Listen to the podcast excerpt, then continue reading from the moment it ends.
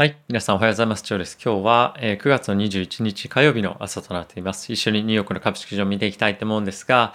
えー、今晩というか昨晩はですね、大きくマーケットの方は下落をしていて、えー、指数もですね、久々にまあ、1.5%、2%ぐらいの下落っていうのを各指数いろいろとしていたかなと思っています。で、今日に関してはちょっとですね、皆さんと一緒に画面を見ながらお話をしていきたいと思うんですけれども、えー、まずですね、こちら S&P500 のチャートなんですけれども、こちらのブルーのラインが50日の移動平均線で、少し緑になっているライン、こちらが100日の移動平均線ですね。で、まあ、ちょっとこれテクニカルな買いが入っていたと思うんですけれども、まあ、一旦ちょっとこの100日の移動平均線を触った後に、まあ、強くしっかりとリバウンドをしているとで、えこれに関してはですね、ダウだったりとかは、あの、大きくもう割り込んでいて、もう200日移動平均線をどうかっていうような、今状況にはありますと。で、えー、一方、ナスダックに関してはまだまだ少しちょっと100日移動平均線までは余裕があるというような状況なんですけれども、まあ、少しやっぱこのテクニカル的な買いっていうのが今日は入ったかなと思っています。で、えー、引き続きなんですけれども、まだまだ下落への警戒感っていうのは、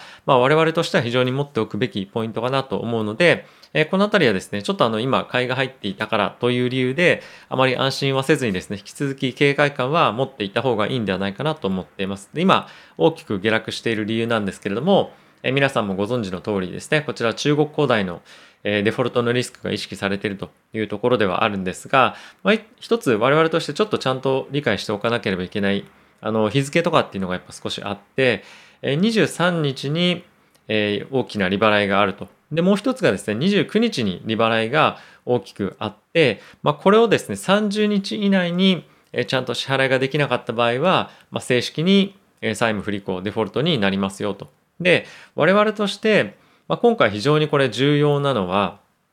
じゃあこれデフォルトしますかどうですかとかっていうよりも、おそらくもう完全に彼らは支払いできませんと、すべては。なので、どういうふうに中国の政府がこれに介入をしていって債務を整理していくかっていうような姿勢を見せるっていうところがまず一つ重要なポイントだと思うんですよね。で、現在中国の政府からはもうほとんど全然コメントがなくてどういうふうにこれ整理していくんだろうっていうのがまず糸口として見えないというのが、まあ、一つ大きな不安を煽っている要素かなと思っています。で、あとは今後重要になってくるのは中国の経済としてえ今回こういったところで債務のあの不履行が完全に何もされない、まあそういったことはないと思うんですけれども、中国の政府が介入していかないことで、え結構大きな問題になったりとかすると、中国の経済全体の問題とかっていうところに波及してくると思うんですよね。で、そうなってくると、あれやっぱ中国国内でビジネスするのって怖いなとか、ちょっとやっぱ難しいなとか、そういった方向性に考えが及んだりとか、当然すると思うんですよ。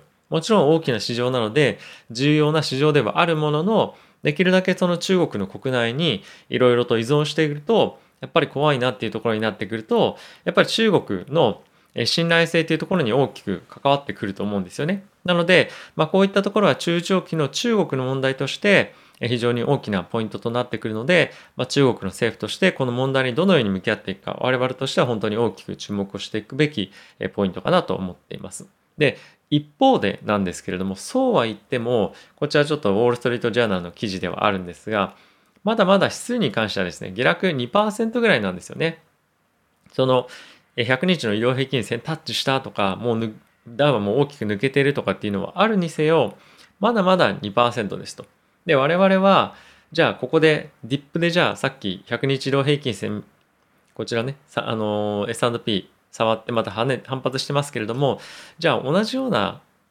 戦略を取っていくべきなのかっていうのは僕はですねあんまりあのそういうふうな方向性では今は見ていません。で結構マーケットとしては警戒感ちょっとあのここずっと足りないかなっていうような感じで僕もあんまり心配はしてなかったんですけれどもここに来て大きく一旦下落してますよね。でここで今のところはまだいいと思うんですよ何かしらもう一旦ちょっと不安を大きく煽るようなことがバツンと出てきたタイミングではここの今サポートされたラインを大きく抜けて下に行く可能性っていうのは十分あると思うんですよね。なので、そこで下げていくリスクっていうのは一つ見ておくべきかなと思ってます。ただし僕のあの今ポートフリオという観点からすると今は全然動かすつもりはありませんと。で今はそんなに僕キャッシュがたくさんあるわけじゃないので、えー、も大きくディップで買っていくっていうようなパワーはないんですがもし大きく下げていくようであれば指数を売って個別銘柄で、まあ、しっかりとファンダメンタがある銘柄、例えば Google だったりとか、まあ、テスラかもしれませんし、まあ、人によってはマイクロソフトだったり、Facebook だったりとか、まあ、いろいろとご意見あると思うんですけれども、えそういった形で対応をしていこうと僕は思ってますと。で、あとはですね、今週末とか来週の初めぐらいにおそらく皆さんもそうだと思うんですけれども、まあ、給料が入ったりとかってするので、まあ、その資金をですね、どういうふうに使うかっていうのは、それぞれ判断あると思うんですが、僕はですね、一旦、その時の状況を見て判断をしたいと思っています。で、なぜか、なぜちょっとまだ、あの、流動的かっていうと、やっぱり今週の水曜日にですね、FOMC があるんですよね。で、そこで、パウエル議長が、今後のテーパリングに対しての方針ですとか、あとはもう一点重要なのが、今後の利上げに対してのスタンスをどのように表明するかっていうところだと思ってます。で、おそらくなんですが、以前と同様に、今回のテーパリングのタイミングだったりとかスピードに関しては、利上げとは一旦切り離して考えてますよということをま言うんじゃないかなと思っていますが、今回この中国恒大のまリスク、おそらくま言及はしないと思うんですが、質問したりっていうのがあったあるあると思うんですよね。いろんな質問っていうのがパウエル議長にあると思うんですけれども、まあ、そのあたりに対して、まあ、ないとは思うんですが、まあ、どういう考えがあるのかっていうところがもしあれば聞きたいなと思いますし、まあ、そういった今ちょっとあの世界的世界的に経済に大きなインパクトがありそうなイベントがある中で、じゃあそれを鑑みて FRB としては対応していくのか、もしくはアメリカ国内だけの問題度を見ながらやっていくのかっていうのは、ちょっとですね、あの、難しい状況にあると思うので、まあ、このあたりは失業とも含めて、いろいろとニュースライン、ヘッドラインもですね、見ていかないといけないかなと思ってます。まあ、おそらくなんですが、このあたりに関しては、各連銀総裁からのコメントも出てくると今後思いますけれども、中国国内の関連リスクっていうのはコメントなしでずっとまあそのまま行くんじゃないかなと思ってます。で、で、そうなった場合に、じゃあ中国政府のこのスタンスっていうのが本当に重要なポイントになってくるので、このあたりはですね、ちゃんとしっかりと継続して見ていかなきゃいけないポイントじゃないかなと思っています。で、一つちょっと気になる、えー、なんていうんですかね、えっ、ー、と、ニュースがあったので、ちょっと見ていきたいと思うんですけれども、これ、ロイターの記事なんですけれども、アメリカのオプション市場では、まあ、一段安に備える動きは見られませんでしたよということが、記事となってました。で、まあ、これはどういうことかっていうと、VIX 自体は、非常に上がっていて、オプションのそのボラティティはですね、上がっているんですけれども、一方でオプションの買い、そのプットオプションの買いとかっていうのがものすごく買われているわけではないと。ただオプションの値段は上がってるんですけどね。なので、今、ここからもう一段下落の状況に今マーケットは備えてませんというのが、ま記事となってました。で、これは、あの、まだまだ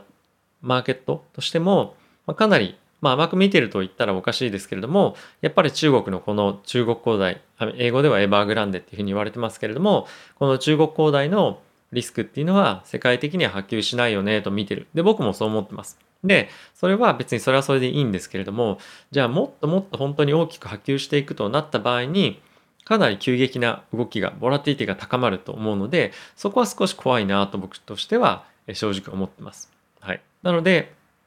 まあ少しそこに対して備えておかなければいけないなと、もう今更かよって感じですけど、まあ、ちょっとそのあたりは、えー、思ったりは、まあ、していますと。であともう一つですね、少し、えー、見ていきたいのが、仮想通貨の市場もですね、かなり大きく下落してるんですよね。ここ、あの、テクニカル的にも今1回、2回、3回トライしたレベルを、えー、挑戦しに行っていたりですとか、あとはイーサに関しても、同じような、ここで揉み合ったところのサポートをまたトライしてるような感じで、ちょっと割れ込んでますけれども、えー、今下落に入っていきそうな感じで、かつですね、えー、オプション市場、これイーサのですね、オプション市場に関しては、プットコールレシオがですね、あの、今、非常に高くなって、高くっていうか、あの、プラスになっていて、プットのオプションが今非常に買われてますよ、高くなってますよということが言われてますと。で、一つポイントなのが、えー、このですね、プットコールレシオの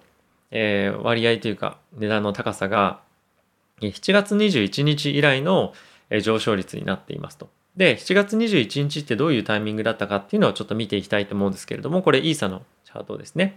で、まさにこの大きく下落していたタイミングだったんですよね。で、ここっていうのは、本当に大きな暴落のタイミングでサポートになっていたレベルをですね、何回も何回もトライにしに行っていたえところでした。で、ここで大きく結果的に反発していったんですけれども、まあ、こういう本当に結構マーケットが恐怖を覚えていたようなタイミングを今トライしに行っていた。そこと同じぐらいの今警戒感をオプションのマーケットは仮想通貨市場ではですね、持ってるっていうのは、まあ、一つ、あの、少し対比になってはいますが、まあ、面白いポイントなんじゃないかなと思いますので、まあ、このあたりはちょっと頭に入れておいていただければなと思っています。おそらく株式市場が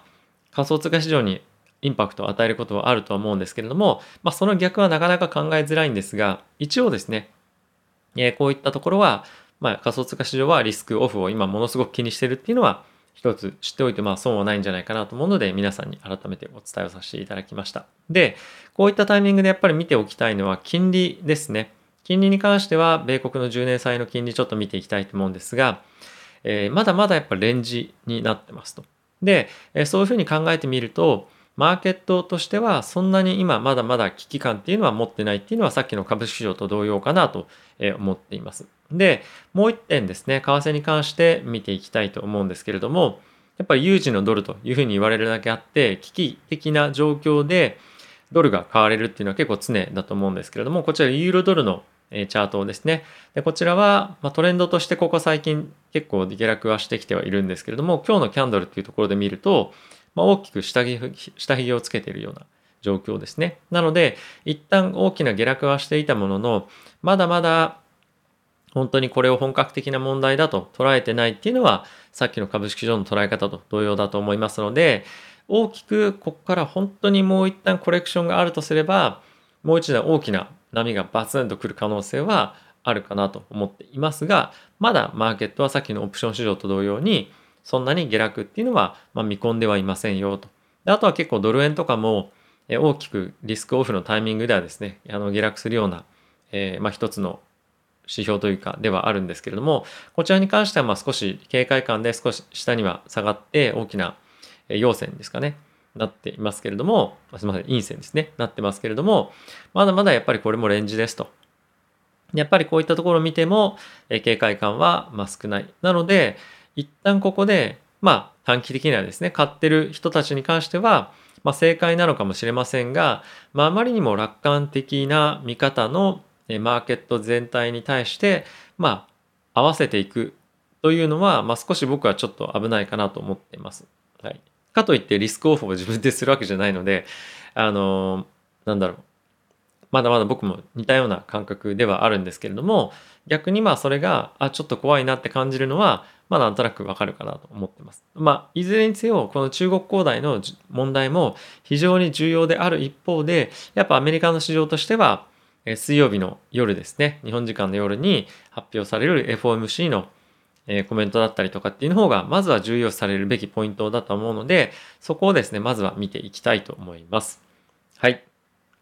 えちょっとニュースもいろいろ見ていきたかったんですけれども、まあ、ちょっとあまり時間の関係だったりとか、まあ、あとはあまりそんなに注目するべきニュースっていうのが、まあ、今日に関してはなかったかなと、えー、僕は思っています。はい。ちょっと一旦指数一緒に見ていきましょうか。今更なんですが。まあ、ダーに関しては、約マイナスの1.8%、S&P がマイナスの1.7%、ナスダックがマイナスの2.2%、ラッセル2000がマイナスの2.4%ぐらいですね。なので結構大きく下落しているんですが、これチャート見ていてもわかるんですけれども、これ冷やし、冷やしというか1日の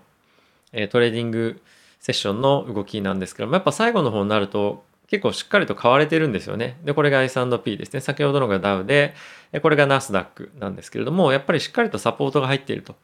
まだまだ、えー、バーゲンハンティングみたいな感じで狙ってる人たちっていうのは、まあ、しっかりいるというのが、えー、今の状況ですよという感じですね。はい。まあ、他にちょっとニュース見ていきたいのが、まあ、一つはやっぱりこのファイザー、バイオンテックのワクチンに関して、まあ、本当に近いうちに、えー、もうヤングチルドレン、5歳から11歳ですかね、まあ、彼らに対してしっかりとワクチン打っていけるような状況に、まあ、近いうち、えー、まあ、まなるというところで、まあ、この辺りが一つ大きなポイントかなと思っていますし、まあ、とはモデルナに関しても同様に、まデータの提出中でした。ま、これ先週からもあのお伝えをしている内容ではあるんですが、ま、この辺りは継続して非常に今後重要なポイントになっていくかなと思っています。はい。ま今日はですね、こんな感じで少し緊急で、えしかもちょっと動画を編集しなければいけないので、早めに撮って皆さんにできるだけこのポイントについて、えお伝えをしていきたいなと思っています。はい。まずちょっと最後にまた一回おさらいすると、え中国恒大の問題に関しては、えデフォルトを今後1ヶ月間で支払いできなければ、正式にデフォルトになりますよというところが1点ありますと。で、もう1点に関してはこっちの方が重要なんですが、中国政府がどういうふうにこの問題に対して向き合っていくかっていうところの姿勢が見えてこない限りは、えー、結構恐怖感っていうのは収まらないかなと思いますので、まあ、このあたり我々としてもポイントにしていきたいと思います。あとは3つ目なんですけれども、えー、明日というか今晩からですね、始まりますアメリカの FOMC に関しては、水曜日の夜にパウエル議長からコメントが出てきますので、まあ、そこで、まずはテーパリングの時期だったりとかスピードに対してどのようなコメントが出るのか。で、かつ今後来年ですけれども、利上げをどのタイミングでしていくかに関して何かしらの言及があるかどうかっていうところが我々としては注目しておくべきポイントかなと思ってます。で、あとはま Q&A とかのセッションがあるとは思うので、そこで誰かの質問として、まあ、あの中国恒大の質問に今の問題に対してどういうふうに考えてるかとかっていうのがもしあれば、まあ、その辺は聞いていきたいなと思ってますが、まあ、あの正直ないかなと僕は思ってます。もしあれば、その辺も拾って皆さんにお伝えをしていきたいと思います。はい。ということで、えー、皆さんまだ連休の方もいらっしゃるかもしれませんが、まあ、非常にいい天気の日々がですね、続いていますので、えー、ぜひですね、まあ、外とか散歩しながら気分転換に、えー、して、まあ、こういった気分、あの、なんていうんですか、まあ、相場が悪いタイミングではありますけれども、リフレッシュしていただけたらなと思ってます。僕は今日もまたお仕事になります。ということで、また次回の動画でお会いしましょう。さよなら。